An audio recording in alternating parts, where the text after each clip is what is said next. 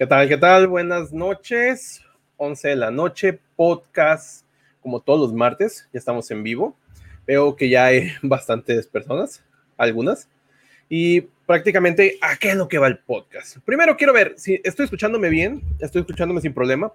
Eh, curiosamente, hoy en México es una fecha festiva, entonces hay mucha pirotecnia de repente. Por si escuchan pirotecnia, no se asusten. Es, no hay guerra, no hay guerra, ni nada de eso. Es la pirotecnia. Bien, esa es una. La otra es que a lo mejor hay mucho borracho y la calle y todo eso también podrían escucharse, tampoco se asusten. Bien, quiero ver si me estoy escuchando bien. Ya vemos aquí por aquí a Humberto Cortés, Guillermo Reyes, ¿qué tal? Buenas noches. Eh, ¿Qué tal, Roberto Canela? Me dicen que se escucha bien. Humberto, muchas gracias por decirme. Siempre hago esta comprobación para no estar hablando, porque me ha pasado que estoy hablando y resulta que no me escucho. Bien, pues nada, quiero agradecer a las personas que están aquí llegando el podcast todos los martes 11 de la noche por este canal, en, en vivo y tanto en Twitch como en Facebook. Eh, prácticamente en este podcast hablaré sobre teorías e ideas que proponen, ojo con esto, proponen, es una, es una teoría, no es que sea así. Eh, va a ir a lo que es, vivimos en una simulación. ¿Ustedes creen que vivimos en una simulación? Es una pregunta que quiero que les nazca hoy. Eh, prácticamente la realidad misma no es la realidad, sino una simulación, algunas teorías más radicales que otras, pero al final de todo es un podcast para pensar antes de dormir en estas cuestiones, que te quedes ahí sin poder dormir, ay, soy una simulación y qué tal si no soy real. Y prácticamente es eso, hacerte esas preguntas. ¿En verdad vivimos una simulación? ¿Qué es lo que debo considerar que soy? O sea, si es una simulación esto, ¿qué soy entonces? ¿Qué somos? Este es el fin del podcast. Pensar, curiosear, dudar, y simplemente pasarla bien. Eso es, pasarla bien analizando esta cuestión. Y prácticamente sin decir que sea cierto una cosa, otra cosa, vamos a andar indagando algunas teorías, unos argumentos que han propuesto algunas personas y prácticamente analizarlo, pensarlo, quizá debatirlo un poco con el chat, ¿por qué no? Y prácticamente pensar sobre esta cuestión. ¿Realmente todo esto es una simulación? ¿O, o qué realidad? ¿Qué es realmente la realidad? Y algunos se preguntarán, ¿qué hace este tipo hablando de estas cuestiones filosóficas en un canal de programación? Bueno, o prácticamente, si esto es una simulación, debe haber un programador o programadores detrás, obviamente. Por eso siempre he comparado a los programadores con alquimistas, transformadores de ideas. Y, y bien, pues es el fin de este podcast. Quizá en un futuro sea o no cierto que vivamos una realidad simulada, parecería que pronto podrían ser ustedes los creadores de estas realidades simuladas. Universos digitales que tengan sus propias leyes físicas, sus seres de inteligencia artificial que convivan dentro con reglas de inteligencia artificial eh, que vayan evolucionando, creciendo solas, que, o seres que se vayan creando automáticamente, como en el universo aquí, que se han creado por, por cuestiones eh, bioquímicas y todo ese tipo de cosas que saben las, los científicos. y este es el objetivo del podcast. Al final sí tiene que ver un poco de relación con, los programación, con la programación, porque al final de cuentas, si se fijan a la tendencia de los videojuegos, también parece esos, juegos de Sims o esos juegos que tú tienes que ser el, el, el que administra una ciudad, los simuladores, todo eso parece que tiende hacia allá. Entonces, por eso el podcast. Eh, he hecho una, una encuesta en Twitter, he hecho una encuesta en Twitter y voy a ver el resultado ahora mismo. He hecho la encuesta y prácticamente es, ¿usted cree que vivimos en una realidad simulada? Hay 205 votos, 52.2, o sea, un poquito más de la mitad dicen que no, 47.8, un poquito menos la mitad dicen que sí. Interesante. Es bastante interesante esto. Yo pensé que iban a decir casi todos que no, pero me causa asombro, la verdad. Y prácticamente eh, el podcast va a poner un poco interesante, un poco, no, bastante interesante, no un poco. Y a lo que voy es, este tema ya ha sido tomado bastante por la ciencia ficción, tanto en películas desde Matrix, Matrix que viene la Matrix 4, hasta en el origen o Inception, un poco al lado de la realidad creada en sueños, ¿por qué no? Una realidad, realidad simulada.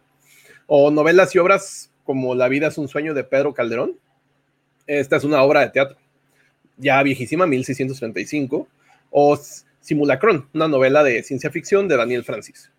O más reciente, varios capítulos de la serie Black Mirror. También hay bastantes capítulos ahí donde se habla de estas realidades alternas. Y bien, recordar que este podcast es transmitido en vivo por Twitch, Facebook y YouTube, todos los martes 11 de la noche, horario México-Colombia. Y los demás horarios se los dejo a, deber, pero creo que más o menos, si están en vivo ahorita se darán cuenta. Creo que en Venezuela es a, a las 12 a.m. y creo que Argentina es a la 1 a.m y la repetición quedará en YouTube, Spotify y iTunes. Es decir, ahí tú puedes escuchar la repetición. Usted me puede apoyar siguiéndome por estos canales y en el caso de YouTube dejando un pulgarcillo, ya saben, eso apoya bastante el contenido, mucho más de lo que creen. Eh, todo el libro mencionado en este podcast, así como las fuentes, están en la descripción. Por si tienes dudas, pues ahí van a estar. Y igual leer un poquito el chat porque veo que ya, ya está llegando las personas. Vamos a ver. Patricio Trujillo, ¿qué tal? Buenas noches. Sam, si esto está programado a H, ¿le gustaría saber el código de la cerveza? Sí, a todos. De hecho, vamos a programarnos una simulación de una peda de cervezas. El multiverso, esto también es el tema de esta semana. ¿Encontraremos vida en Venus? Yo creo que puede ser que sí. Micro, microorganismos podrían ser, ¿por qué no? Parece que los microorganismos son tan, son tan adaptables que hay en todas partes. En este momento contamos 34 personas en vivo, estamos transmitiendo en vivo. Les recuerdo que estamos en Twitch, Facebook y YouTube, por lo cual la sumatoria da 33, 34 personas. Bien, vamos a comenzar. Eh, primero, prácticamente hay, que definir eh, lo que es la, la realidad simulada. Es decir, sí está bien que hablemos de la realidad simulada, pero ¿qué es la realidad simulada? Imaginar que esta vida, donde estamos, misma la cual eres consciente, no es real. Imaginar que todo esto no es real. Imaginar que es, algo parecido a un sueño. Eh, imaginar que esto por un medio externo está siendo simulado, ya sea un ordenador, ya sea otra cuestión. Haciendo indistinguible, indistinguible para ti. Tú no te darías cuenta que esto es una simulación. Estás dentro de un medio, pero no te vas a dar cuenta que estás, eres parte de la simulación o estás a mejor ingresado aquí como en Matrix y no te vas a dar cuenta. Eh, algo parecido a la realidad virtual, pero no confundamos. La realidad simulada y la realidad virtual son distintas. La realidad virtual, tú estás consciente de que estás en una realidad virtual. La realidad simulada, tú no deberías estar consciente. Entonces, esa es la diferencia. Entonces, la realidad virtual, que son los videojuegos, te pones los lentes y sabes que estás en una realidad alterna, que obviamente no es igual que la realidad misma, pero poco a poco se acerca y la realidad simulada es que tú no tengas idea de que estás ahí. Hay tres preguntas base en esta cuestión. Tres preguntas. ¿Podríamos de alguna manera definir que esto es simulado, siendo actores de una realidad simulada? La segunda, ¿hay alguna diferencia sobre que la realidad simulada fuera distinta a una realidad real? Es decir, está bien, a lo mejor es una simulación, pero ¿qué es lo que hace algo real? Es decir, ok, no es simulación, es realidad, pero ¿qué es lo que la hace real? Entonces son dos conceptos que parecen, pero son distintos. Y la tercera cuestión es, ¿tendríamos que cambiar nuestro enfoque o comportamiento si estuviéramos seguros que esta realidad fuera simulada? Es decir, comprobamos por algún medio que estamos en una simulación, ¿cómo te comportarías? ¿Qué caos caería en tu mente? ¿Qué, qué es lo que pasaría con tus pensamientos? O con la misma existencia. Es decir, a lo mejor muchos dirían, pues no somos nada, somos una simulación. Y aquí vamos a ver basándonos en estas tres preguntas, existen distintos tipos de posibles simulaciones. Prácticamente hay distintos tipos de simulación y vamos a ver algunas. Y obviamente al, final vamos a ver los argumentos que han propuesto algunos científicos. Y prácticamente ahí los que puedan ver van a ver algo chistoso. Eh, existen varios distintos, distintos tipos de simulación. Imaginar que tu cerebro está conectado a un tipo de ordenador. Tú estás en un medio externo, te conectas a un ordenador. Cada participante está en un sitio en el cual su cerebro recibe la simulación directa, algo como Matrix, algo parecido a Matrix, donde todos los individuos están en una realidad donde se encuentran dormidos y sus cerebros conectados a un ordenador, el cual les muestra la realidad simulada. Ese es un tipo de realidad simulada. Otro tipo. Mundo virtual. Un mundo virtual. Aquí no interviene tu cerebro. Todos los habitantes son creados por un mundo simulado. Todos, todos, todos. Es decir, es un mundo digital o simulado o virtual donde este mundo a su vez crea seres inteligentes, conscientes, pero también son parte de la simulación. Parecido a un videojuego.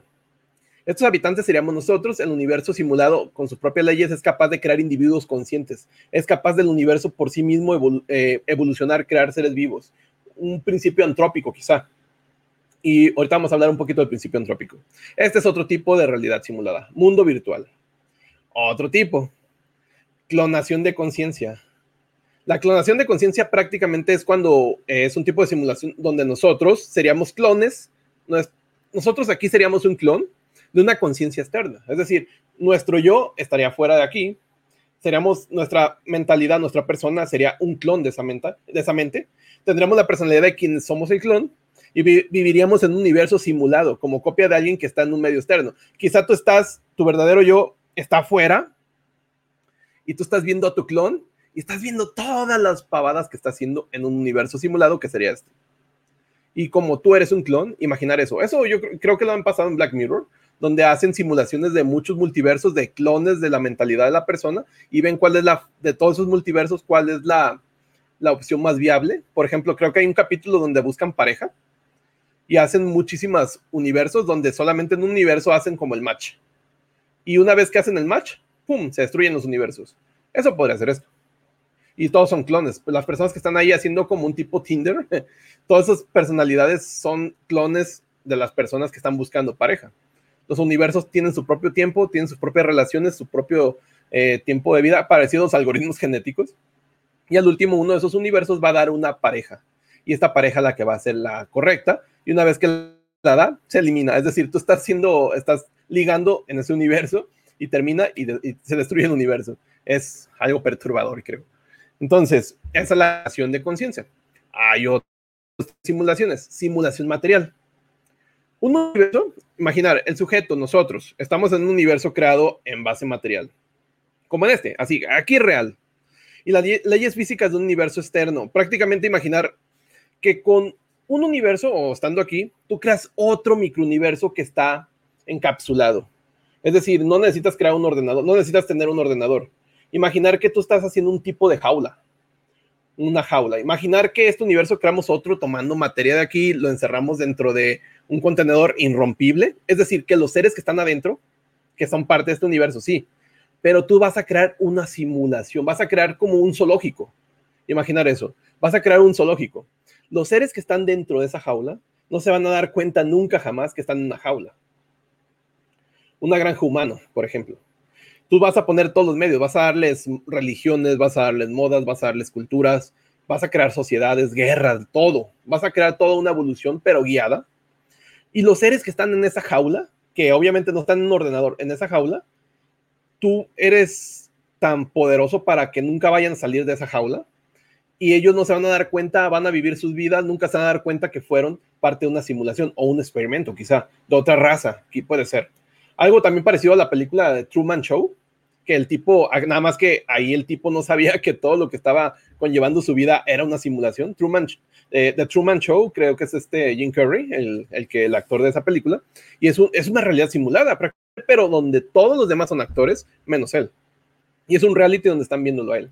Pero imaginar esto llevado a un nivel más arriba, donde todos son parte de estas, de este, todos son esclavos. Entonces, ese es otro tipo de simulación, una simulación material. Imaginarte que es una pecera y somos pescados y no nos vamos a dar cuenta que esto es el único, la única existencia y ya vamos a estar felices aquí. Hay otro tipo de, de simulación, la mezcla. ¿Cuándo funciona esta? Imaginar una simulación donde hay individuos creados por el universo, individuos externos a él. Imaginarte eh, la realidad virtual, o imagina, más bien, no, la realidad virtual, el universo, la, la realidad simulada que es digital, donde este mismo universo crea sus mismos seres existentes adentro. Pero a este universo le pueden meter otros, otras personas del medio externo. Imaginar, este es el universo digital y hay personas acá afuera en la realidad real. Aquí dentro hay seres los cuales existen por el mismo universo que los ha creado. Son, son seres quizá muy parecidos a Matrix, que en Matrix convivían softwares con seres humanos reales. Entonces tú entras externamente a este otro universo y hay una mezcla de seres, seres creados en el mismo universo por un software y seres reales que vienen de afuera. Esto es una realidad mezcla. Entonces, esta, esta realidad es muy parecida a la película de Matrix, donde también existían virus, existían los, los famosos este, antivirus o, los agentes o la agente Smith. Y ese tipo de realidad es una realidad mezcla, que convive software con seres reales. Entonces, prácticamente es, son los tipos distintos de realidad simulada. Obviamente podría haber otros, pero estos son los que más se oyen o los que has visto más en, en las series de ciencia ficción. no quise meterlo la realidad simulada por sueños porque creo que iba un poquito por otro lado, pero también podría ser, ¿por qué no? Bien, obviamente hay otros tipos, otros tipos, no, no estoy diciendo que aquí saber todo. Solo dado estas para comenzar con este podcast. Esto solamente fue una introducción. Este podcast comienza apenas. Eh, nos centraremos en argumentos supuestos por personalidades ya científicos. Es decir, esto apenas es la primera parte. Eh, vamos a leer un poquito el chat. Creo que ya hay bastante gente. Eh, muchísimas gracias que estén aquí ya visitando el podcast y ya saben, si les está gustando esta temática, pues vamos a hacer más podcasts de este tipo. Quiero agradecer bastante a Jamie Obando, Ahora sí la tiene el apellido. Es que siempre soy malo para. Muchísimas gracias por convertirte en miembro junior. Muchas gracias. Apoyo, este apoyo lo agradezco bastante. Eh, esto es lo que dice Mauro Sánchez, miembro nuevo. Muchísimas gracias. Mauro también es miembro. Agradezco bastante este apoyo. Eh, prácticamente el podcast va a este tipo. Dicen que me recuerda a Ricky Morty, Guillermo Reyes. Sí, de hecho, es que si te fijas, la realidad simulada es muy, es muy utilizada en la ciencia ficción. De hecho, hasta el exceso. Eh, prácticamente dicen que, estoy usando porque parece muy buena. Pues estoy usando, hoy estoy utilizando agua con limón. Quiero saludar a mi primo, Ranita. ¿Qué pedo? Andas festejando, yo creo. Es mi primillo. Mm. Y vamos a seguir. Esto me dio risa. Sergio Ibarra dice: Hola, soy el médico que controla tu simulación. Si puedes ver este mensaje, entonces eres un paciente mío. Imaginar eso, la píldora azul o la roja. Y vamos a continuar. Ya que vimos los tipos distintos de realidad simulada, hay científicos que han ido más allá. Hay científicos que han dicho, vamos a crear eh, hipótesis, vamos a crear teorías sobre esto. ¿Por qué no?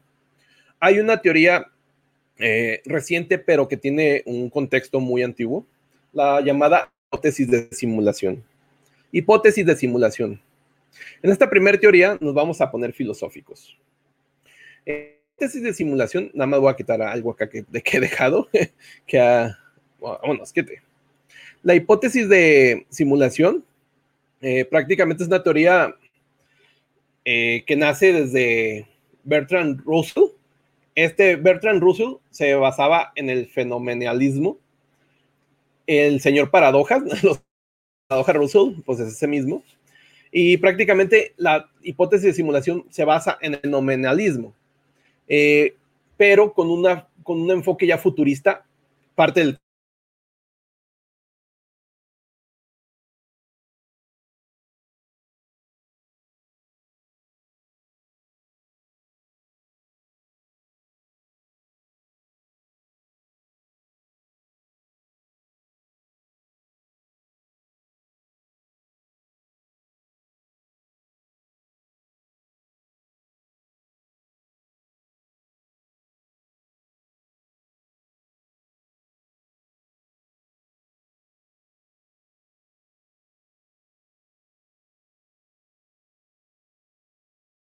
Eh, más sencillo. Es decir, que si existen las condiciones necesarias para la creación de seres vivos inteligentes, si el universo mismo crea esas condiciones, dichas condiciones serán verificadas por estos seres. Es como si el universo por sí mismo está con ciertas reglas para crear seres vivos, para que estos seres vivos se den cuenta de su existencia y busquen el porqué de su existencia. No es religión, es un principio llamado principio antrópico. Eh, dichas condiciones serían verificadas por estos seres porque el universo fue, tiene las condiciones adecuadas para que estos seres lleguen a esas, respuestas. Eh, Stephen Hawking habla bastante, hablaba bastante, porque ya falleció, hablaba bastante en sus libros siempre del principio entrópico, eh, y palabras de él, tal cual, decía, vemos el universo en la forma que es porque nosotros existimos, así, tal cual. Entonces, parecería que el universo por sí mismo nos ha creado porque es, es lo que tenga que pasar. Bien.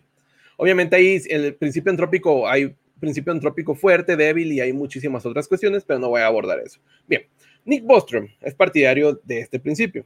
Nick Bostrom también fue parte de, la, de una carta, no sé si escucharon una carta hace unos años, no recuerdo cuántos, pero una carta que fue abierta, que fue firmada por Hawkins, Elon Musk, y entre ellos también fue este Nick Bostrom.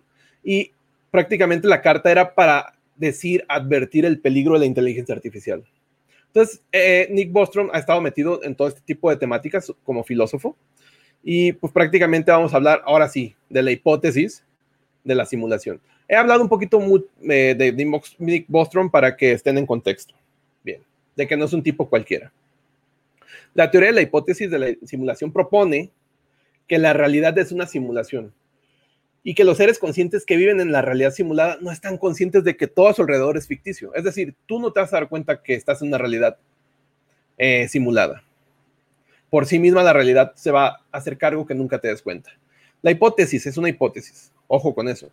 Se basa en el Dios maligno, una, un principio o una propuesta hecha por René Descartes. René Descartes, ahorita vamos a hablar un poquito más del Dios maligno el genio maligno. Eh, también el libro de Hans Morave, está, creo que está en la descripción, de nombre Mind Children, The Future of Robot and Human Intelligence, un libro de divulgación científica donde se propone que el humano podría algún día recrear su pasado a través de una simulación. Este, esta hipótesis de simulación, ojo aquí, va mucho de eso, de recrear en los seres ancestrales, el pasado, la historia que conocemos, recrearla, recrear todos los seres que existieron en esa historia y que estos seres tengan su vida y hacer estudios de qué es lo que está pasando con la historia, la Segunda Guerra Mundial, el grito de independencia hoy, que es ya festivo en México, todo ese tipo de cuestiones, hacer la simulación con seres conscientes que estén y se analice si realmente están comportándose igual. Entonces va mucho por ahí. Conocemos el pasado, no conocemos el futuro, podemos simular el pasado. Entonces lo hemos hecho o hemos tratado de hacerlo con las series históricas, con las películas históricas, lo hemos tratado de hacer pero esto va un poquito más arriba. Nick Bostrom argumenta que por lo menos uno de los siguientes tres enunciados es verdad. Y con estos son sus argumentos. Son tres enunciados. La fracción de civilizaciones. Estamos hablando de civilizaciones. Pueden ser humanos o pueden ser extraterrestres. A un nivel humano que alcanzan un estadio post-humano, es decir, una evolución posterior a la de nosotros, es muy cercana a cero. Es decir, que puede existir seres humanos o una civilización que pueda alcanzar un nivel para crear simulaciones. Es la primera premisa que dice. La segunda, las civilizaciones que existen o que existieron o puedan existir se van a interesar por correr estas simulaciones. Es decir, si tú puedes crear simulaciones, vas a tener interés por crear estas simulaciones. Entonces aquí más que nada se refiere la segunda a que estas mismas civilizaciones tendrían interés de recrear el universo simulado a personas conocidas, es decir, recrear tu árbol genealógico para ver qué es lo que va a pasar con estos seres conscientes. Esta es la segunda premisa. La tercera es, recordemos que el tipo es filósofo. La fracción de todas las personas con nuestro tipo de experiencias que se hayan vivido en, en es decir, con otras palabras más sencillas, imaginarte que la tercera premisa, según las otras dos, es que si estas dos premisas son casi seguras, según Nick, de que pasen, es casi seguro que nosotros vivamos en una simulación. ¿Por qué? Porque tú no te darías cuenta si tú eres parte de una simulación de una civilización que, imaginar el principio, es simular los ancestros, personas que ya vivieron. La teoría es esa tú no te podrías dar cuenta si tú eres parte de una simulación de una civilización que está viviendo en el futuro y está recreando su historia misma. Tú podrías ser parte de esa simulación. Ese es el tercer punto. Aquí, en resumen, esta teoría está fumada, es filosófica. En resumen, esta teoría propone que una civilización post-humana, o sea, una, una civilización que esté con una tecnología súper avanzada, que tenga un enorme poder de cálculo, podrían estar interesadas en crear una simulación de antepasados, de lo que ya conocen, sino estos antepasados de nombre Sims, sí, como el juego, eh, sí, como prácticamente sería recrear la historia con seres que ya existieron. La teoría se basa en aspectos filosóficos y lógica, y prácticamente como es un filósofo, se basa mucho en premisas que trata de que sean posibles o que sean probables más que nada. Y bueno, como conclusión de esta teoría, quedaría pensar si una de estas preguntas que propone Nick es cierta, si una de estas tres premisas que propone Nick, una civilización que tenga una cultura tan avanzada para crear simulaciones, podría crear simulaciones, o más bien tiene interés de crear simulaciones de sus seres ancestrales. Y si esto es posible, estos podrían crear simulaciones infinitas y a lo mejor nosotros somos parte de esas simulaciones. Ahora la pregunta es, ¿nosotros somos la civilización padre? La que va a crear estas simulaciones o nosotros somos una simulación de ellos? Esa es la pregunta. Se las dejo para que la piensen antes de dormir. Esta fue la hipótesis, la primera hipótesis. Voy a leer un poquito el chat. Esta fue la primera hipótesis. Recordar, hipótesis de, simulación la puedes encontrar. Eh, prácticamente ahí, tengo en las, en las fuentes, tengo el sitio de Nick Bortram. Tú lo puedes visitar. Y ahí habla mucho de eso. También tiene otras teorías interesantes. Bien, esta fue la primera teoría. ¿Qué tal? Algeri, oh my God, what a listening. Prácticamente está escuchando que ando un poco mal, no es cierto. Dice Salvador La Cruz, con razón me sonó el celular, pensé que era Morfeo. Voy a tomar un poco de agua. Roberto Canela, los mayas nos tienen incubados, simulados nuestras vidas. Esa es la teoría. Prácticamente es la teoría de este chavillo. H de León, libros geniales que recomiendo sobre esto. Saludos. Te recomiendo, he puesto un libro en la descripción.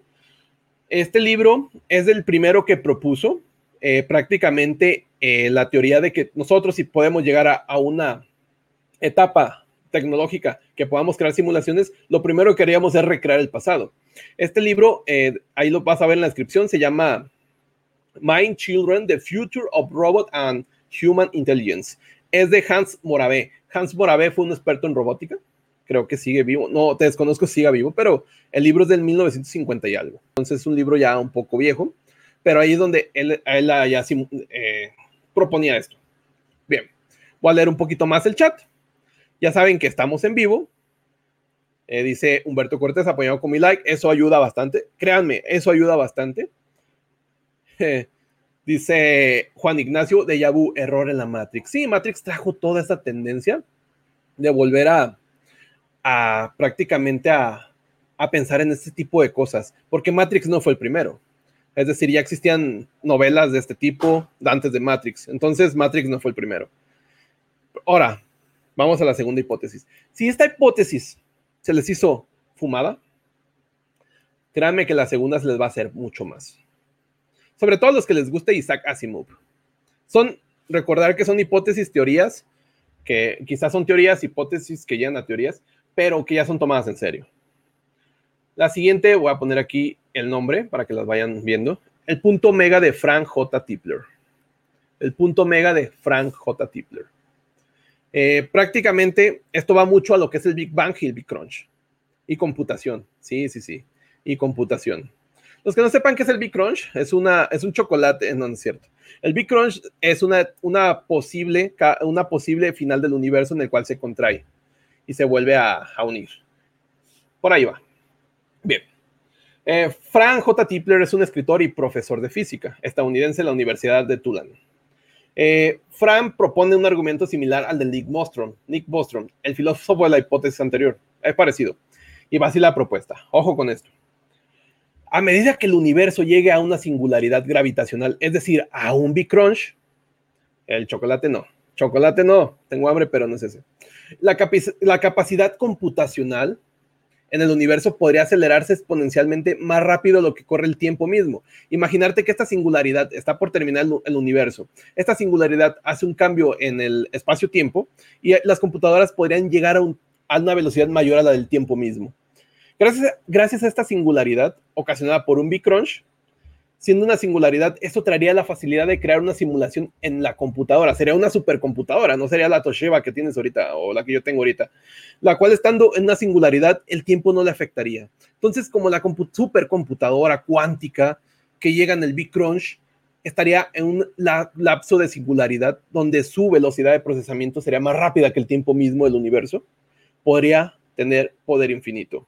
Esta teoría es más fumada que la anterior, es más interesante, sí, mucho más interesante, y, pero desgraciadamente es más criticada. Frank J. Tipler es muy criticado por esto, pero es interesante.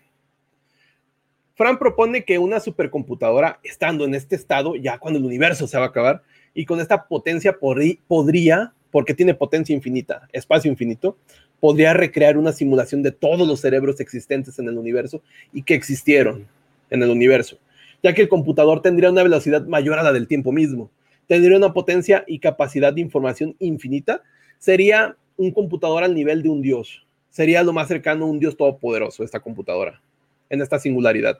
Podría resucitar a todos los seres y darle una vida posterior a la muerte. Es una teoría, bueno, es una hipótesis, recordemos esto. No, es de que digan, ay, Héctor de León dijo que una super. No. Estoy dándoles a conocer ciertas hipótesis interesantes. En palabras más sencillas, prácticamente esta teoría propone que una inteligencia artificial en un omega point, que es el nombre de la teoría, bueno, la teoría parte este, de este nombre omega point por una, porque el omega point el punto más, es el punto más alto que una conciencia puede alcanzar. Entonces, esta supercomputadora llegaría a ese omega point. Esta computadora prácticamente va a ser creada por seres vivos, claro.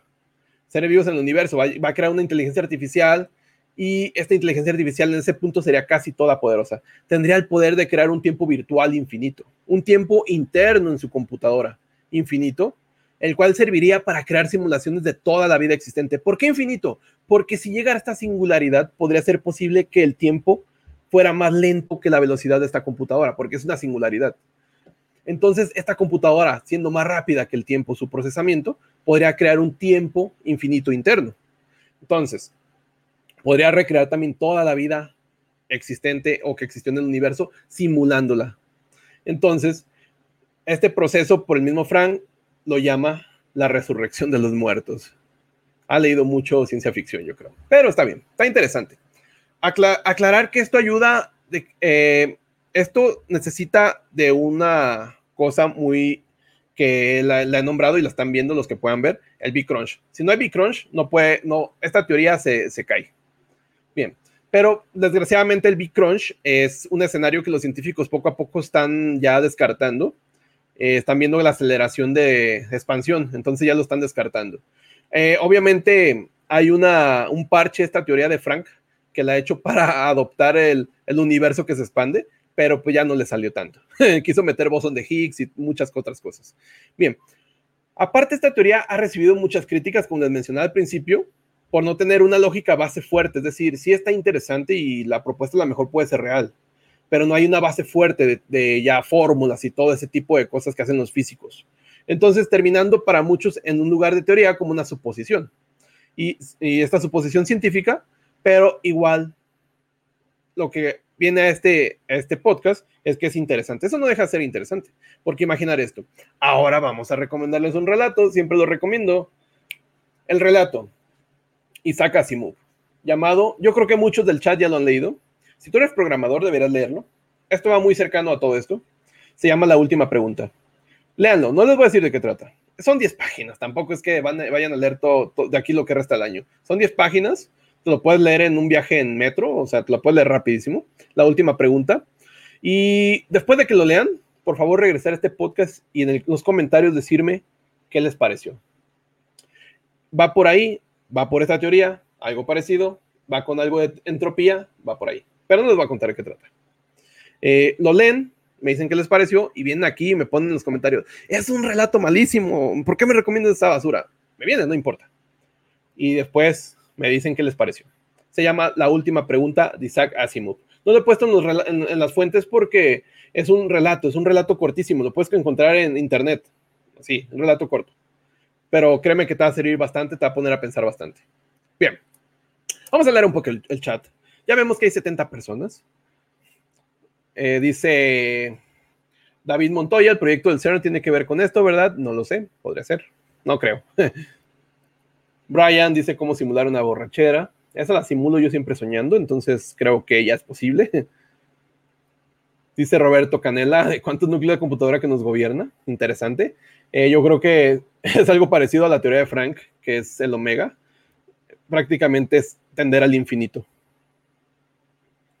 Eh, este, pregunta interesante, Salvador de la Cruz. ¿Qué es el infinito? ¿Qué es el tiempo? ¿Hay cosas más rápidas que la velocidad de la luz? En las singularidades podrías rebasarla, pero la singularidad es un misterio todavía. No se sabe. Imaginar, necesitas agujeros negros para llegar a una singularidad. Ahora, imagínate el Big Crunch, ¿qué singularidad tan grande creería? Entonces, vamos a ver esta otra pregunta. Antonio Nicasio, yo creo que el espacio llega donde el tiempo no existe. Por eso no podemos llegar más allá de las supuestas galaxias que, existe, que existen Solo es una teoría o pensamiento. Es interesante. Te recomiendo algo interesante aquí, Antonio Nicasio, que va un poquito fuera de este, este podcast, pero es interesante. Se llama El cerebro de Boltzmann, que prácticamente es imaginar que el universo tiene más orden de que debería tener. Y eso es raro. ¿Por qué? Porque la entropía, la segunda ley de la termodinámica, propone bueno, no propone, es una ley, nos dice que el universo tiende al caos. Poco a poco, los árboles se queman. ¿Cómo es, muy difícil que esa ceniza se transforme en otro árbol nuevamente? La entropía por sí misma hace que el universo sea caótico. Entonces, me, me gustó tu escrito por esto, porque cuando tú ves el universo, lo ves muy ordenado. Entonces dices, entonces, ¿dónde está el caos a nivel macro? Eh, prácticamente aquí se propone con esto que quizás nuestro universo es parte de otros universos, que cuando los ves de muy arriba se ve el caos. Nosotros somos solamente una pequeña cosita, parte de muchos multiversos. Y te recomiendo eso. Prácticamente se llama El cerebro de Boltzmann. Eh, los que no conozcan quién es Boltzmann, Boltzmann eh, ayudó bastante en la ley de termodinámica. trajo el principio de entropía. Boltzmann prácticamente se porque traía unas mentalidades muy avanzadas a su época, era demasiado avanzado. De hecho, el átomo él lo defendía y le, hacían bullying y él terminó, se dice, todavía no está comprobado, pero se dice, yo lo he leído en varios libros, que él terminó, sobre todo, creo que en el libro La brevísima historia del tiempo de Hawkins, creo que también lo menciona ahí, es el que me vino a la cabeza ahorita. Eh, dicen que él terminó, pues, colgándose, no sé cómo lo hizo, pero por, por el bullying. Imaginar eso. Un científico termina eso, así. También hay, voy a preparar un podcast de, finales de científicos raros o finales perturbadores de científicos. También ahí está el de Godel. También es un final interesante y me sé otros más. Eh, bien, ahora sí vamos a, la, a la tercera hipótesis o teoría. Bien. Solipsismo. Solipsismo. Ni siquiera sé pronunciarlo. Solipsismo. ¿El solipsismo qué es? Eh, prácticamente el solipsismo, eh, a lo mejor no viene tanto aquí, pero sí viene. Créanme que viene mucho. El solipsismo, voy a ponerlo aquí para que puedan verlo. Solipsismo es prácticamente una propuesta. Eh, es una creencia metafísica, por eso van a decir, ¿qué, tiene que ver esto? Sí tiene que ver mucho. Ahorita van a ver por qué. el solipsismo es la creencia de que lo único de lo que uno puede estar seguro es la existencia de su propia mente. Ahí se los voy dejando. Voy a tomar agua. Sugiere que todo lo ajeno a uno, objetos, personas, animales, podrían ser emanaciones de la misma mente. Imaginar que tú eres el único que existe y todo lo que estás viendo, tus hermanos, tu familia, todo, no existen. Tú lo estás creando. O, o pueden ser simulaciones. Tú no te puedes dar cuenta de eso lo interesante del solipsismo es lo siguiente, el pensamiento es algo extremista, sí es extremista, dando a entender que uno solo es el único en la mente consciente y todos los demás son seres sin conciencia. Es eso. No te puedes dar cuenta que el otro ser es consciente. Ese es solipsismo. No digo que así sea, digo la corriente lo que dice. El pensamiento del solipsismo, lo perturbador de este pensamiento es que es tan indemostrable, o sea, yo no puedo demostrarlo, como difícil de refutar, así una por otra. Es decir, ¿cómo tú puedes estar seguro que no es eso? ¿O cómo puedes estar seguro que sí? Tendrías que meterte la mente del otro. Eso es el solipsismo. El pensamiento es milenario, no es un pensamiento nuevo, y tomó fuerza con la hipótesis del genio maligno que les mencioné hace rato, el genio maligno o el dios malvado, una propuesta de René Descartes sobre un dios que nos obliga a engañarnos, haciéndonos pensar, haciéndonos un ego de pensar 2 más 3 es 5. 2 más 3 es 5, ¿sí o no? 2 más 3 es 5. ¿Un triángulo cuántos lados tiene? 3. ¿O no? Pero el Dios es tan maligno que te dice que es eso y tú estás seguro que es eso y matemáticamente estás seguro que es eso, pero resulta que es un engaño del mismo universo para que nunca de los nunca hagas lo hagas todas las teorías que llegues a la verdad real. Ese es el Dios malvado de René Descartes y el solipsismo también agarró fuerza ahí. Eh, bueno, en sí el solipsismo agarra también la fuerza gracias a la película de Matrix, donde los despertados, los que despiertan, los que toman la píldora, no me acuerdo qué color rojo, azul, rosa, no sé, eh, podían alterar el universo real. Es decir, ya se daban cuenta que ellos podían modificar el universo, porque se dieron cuenta que ellos son reales y los demás están simulados. Bueno, son reales, sí, pero viven en un universo simulado que siguen sus leyes de simulación. Es algo parecido a Matrix. También lo vemos representado en Inception, el origen, la película donde se metan los sueños, y prácticamente igual ellos entran ahí y en los sueños, todos los demás que están en los sueños, menos el que está soñando, son también irreales. Obviamente los que se meten, pues todos están peleando, pero las demás que están ahí son, son seres que no son existentes. Entonces, el solipsismo habla de esto. Entonces quise meterlo al final esto porque el, pensamiento lo añado por, por esa parte que te hace pensar que realmente es difícil refutarlo y difícil comprobarlo. Es decir, a lo mejor yo soy el único que está aquí hablando y todos ustedes son irreales, maldita sea. no, es cierto. Obviamente yo no creo eso, pero es interesante esa premisa que también se divide en otras. Y eso es lo interesante de esto. Este pensamiento lo añado a la charla, ya que me hizo recordar mucho videojuegos de mundo abierto, donde uno es el personaje principal, eh, Grand Theft Auto. Es el, principal, el personaje principal y todos los demás son personajes programados para actuar según la historia. Es decir, tú cuando llegas a la tienda siempre está el tipo de la tienda ahí esperándote, ¿no? Y siempre te dice lo mismo, algo así pero más avanzado. Eh, igual, el escenario, recordemos que en los videojuegos de mundo abierto, el escenario se va recreando según tú te vas moviendo. Es decir, tú estás en una parte del escenario y te vas moviendo y se va recreando lo que está más lejos. Y, podría ser también que el universo esté actuando así. ¿Tú cómo te das cuenta que realmente Japón está ahí ahorita? Entonces, eso es parte del solipsismo. Y entonces lo he agregado por eso, por ese tipo de mentalidad que te hace pensar que a lo mejor todo está simulándose para ti. Bien, vamos a leer un poquito el chat. Dice Pojo MX, ¿somos bots? No, tú eres bot. Yo no. Eh, Daniel Patricio Héctor, ¿para cuándo la banda? No sé cuál banda. Banda de, acá de, de ta, ta, ta, ta, no, no sé. Eh, vamos a ver aquí otro comentario. Tocte Estudio. Nadie podría comprobar que no fuimos creados en una simulación. Sí, es lo, es lo perturbador de todo esto. Pero como mencioné al principio del podcast y los que llegaron ahorita, hay un tipo de simulaciones donde sí podrías saberlo, que tú entraste por un medio externo, se te olvidan tus recuerdos cuando entras, estás aquí simulado, pero cuando te mueres o cuando quieres salir, como Matrix, parecido, o como Ricky Morty, también hay un, capítulo donde este Riggs, eh, no, creo que Morty vive toda una vida simulada y se, y se hace viejo y todo eso y sale y ya se acabó el juego, algo parecido así. Entonces, Sergio Ibarra me dice hablar del mundo cuántico del gato de Schrödinger, eso lo podemos dejar para otro, para otro podcast, claro. Eh, eh, todo lo que es el mundo cuántico es interesante, las... ay, se me, fue la, se me fue la palabra. Se me fue la palabra. Ah, el experimento de la doble redija, por ejemplo, la ley, de, la ley de incertidumbre, todo eso es interesante también. Nada más quiero acoplarlo a lo que va el canal, que es de programación. He hablado del universo simulado por eso, porque ¿Quién va a crear este universo si simulado? Programadores, obviamente programadores. Tienen que ser programadores de fuera o, a lo mejor nosotros mismos estamos autoprogramados. No lo sé. Eh, prácticamente el podcast. Eh, vamos a ver aquí, esta pregunta me gustó. José Manuel Pérez Quiseno, ¿qué indicios tendría en base a presentimientos sobre que podrá estar viviendo una simulación? Los de Yabus, por ejemplo, ¿no? Los de Yabus son un argumento que toma Matrix. Los de Yabus, eh, o muchas veces, a veces llegas a un lugar muchas veces, veces, llegas a un lugar y dices, este sitio yo ya lo conocía, ¿no?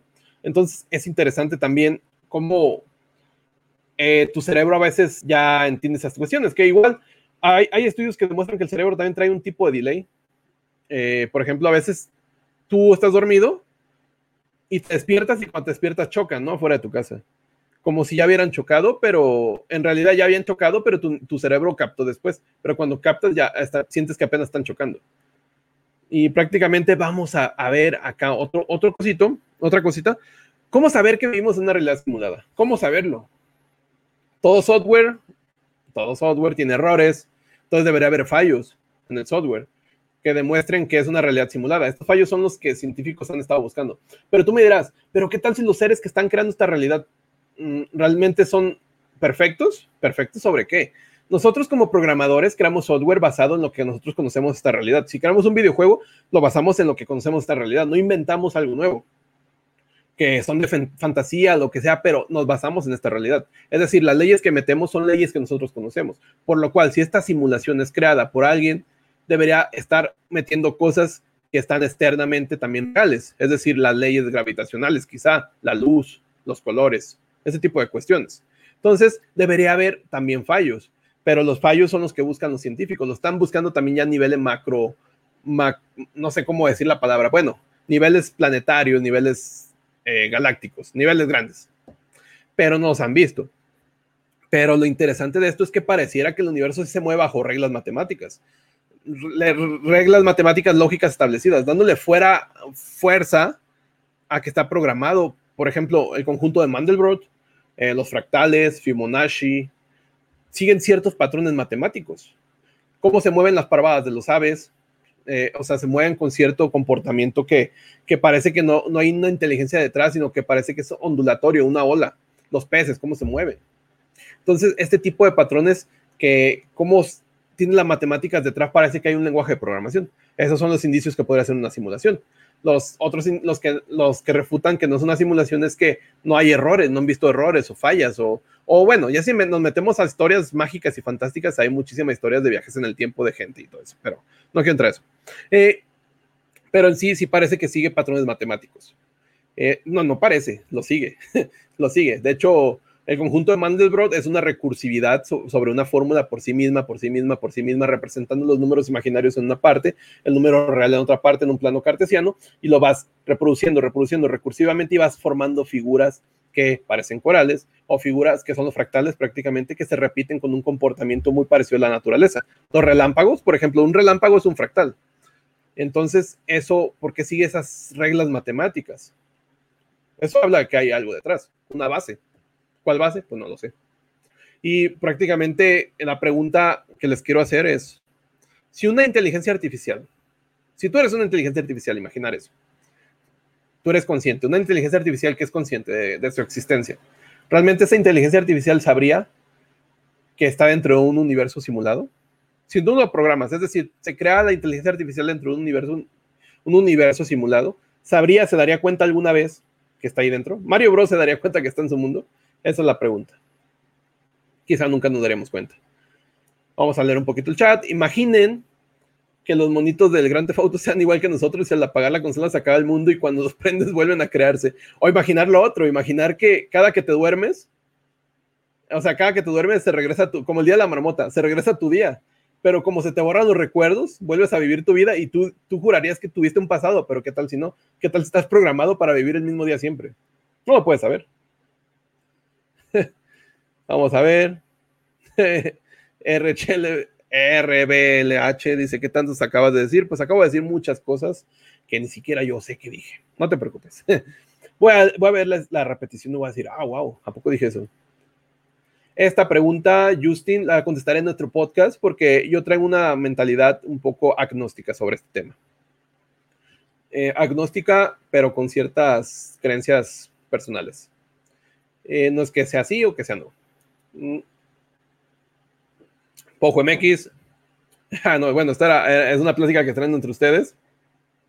Este es el cuento que recomendé. Eh, la última pregunta de Asimov. Eso lo deberían leer de ya. Ahorita acabamos el podcast. Búsquenlo, lo van a encontrar. Es un cuento que lo encuentran donde sea. La última pregunta de Asimov, que va mucho a la hipótesis que les acabo de mencionar, que fue la de este Frank.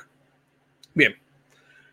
Ahora, vamos a, continuar y vamos a, a, decirles lo siguiente.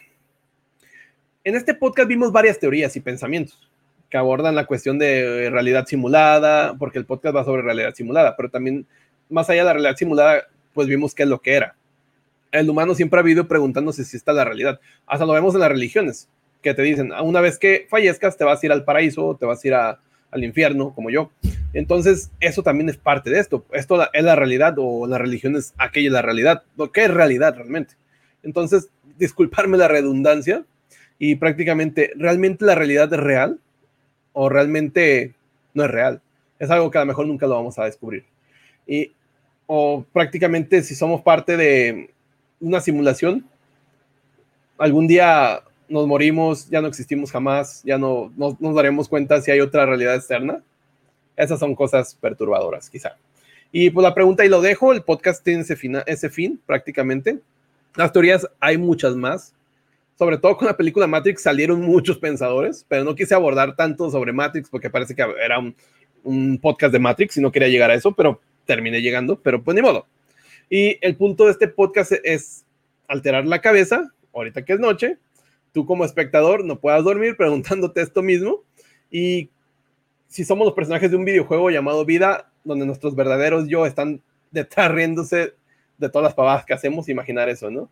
Que tú estás jugando este videojuego, nosotros somos los personajes y detrás tu verdadero yo se está riendo de todo lo que estás haciendo. Es decir, al final de cuentas, a veces yo pienso que la vida es una comedia, si lo vemos de esta perspectiva. Y si te ha gustado este podcast, pues saber hacérmelo llegar en los comentarios. Podríamos hacer una segunda parte donde abordemos otras teorías que por ahí ya tengo. Eh, todo libro mencionado está en la descripción. Si lo escuchas por YouTube, ahí está en la descripción. Si lo escuchas por Facebook, está en la descripción. La repetición va a estar en, en Spotify, en iTunes y en YouTube. Eh, también, nunca lo pido, nunca lo pido. Aquí al ladito, al ladito, aquí mira, aquí, aquí, está mi Twitter. Nunca lo pido. ¿Pero por qué lo pido? Porque YouTube no avisa. No está avisando que hay un live, no está avisando que subí un video, pero yo aviso ahí, en Twitter. Tú puedes seguirme ahí. Nunca lo pido y quizás nunca lo vuelva a pedir de nuevo. Bien. Lo digo porque de repente me dicen, es que no sé a qué horas transmitiste, YouTube no me avisó. Pues yo sí te aviso por Twitter. Y pues nada, recordar que todos los podcasts son las 11 de la noche en México con temas como este tipo. Y quiero agradecer bastante, bastante, bastante a todas las personas que están aquí en el chat, que me acompañaron todo el podcast. Estuvimos cerca de 100 personas de nuevo. Eso me agrada bastante. Si tú llegaste apenas, eh, lo siento, este podcast se va a eliminar. No, no es cierto, no es cierto. Este podcast va a estar en repetición. Entonces, tú ahorita acabándose ya lo puedes ver en repetición, lo puedes regresar. Y pues me ayudarías bastante dejando un like, compartiéndolo con tus redes sociales. Y si quieren otra segunda parte, hacérmelo llegar. Si leen la última pregunta de Asimov, hacérmelo saber y decirme, la verdad es un relato que apesta, es un relato que me gustó bastante y hacérmelo saber para saber qué después, qué más les recomiendo. Y pues nada, muchísimas gracias a todos ustedes, que la verdad, gracias a su apoyo, está creciendo estos podcasts. He tenido unas rachas de elevación bastante interesantes y eso es bueno. Pues muchísimas gracias y nos vemos el siguiente martes. Chaito y ya saben, viva México. Adiós.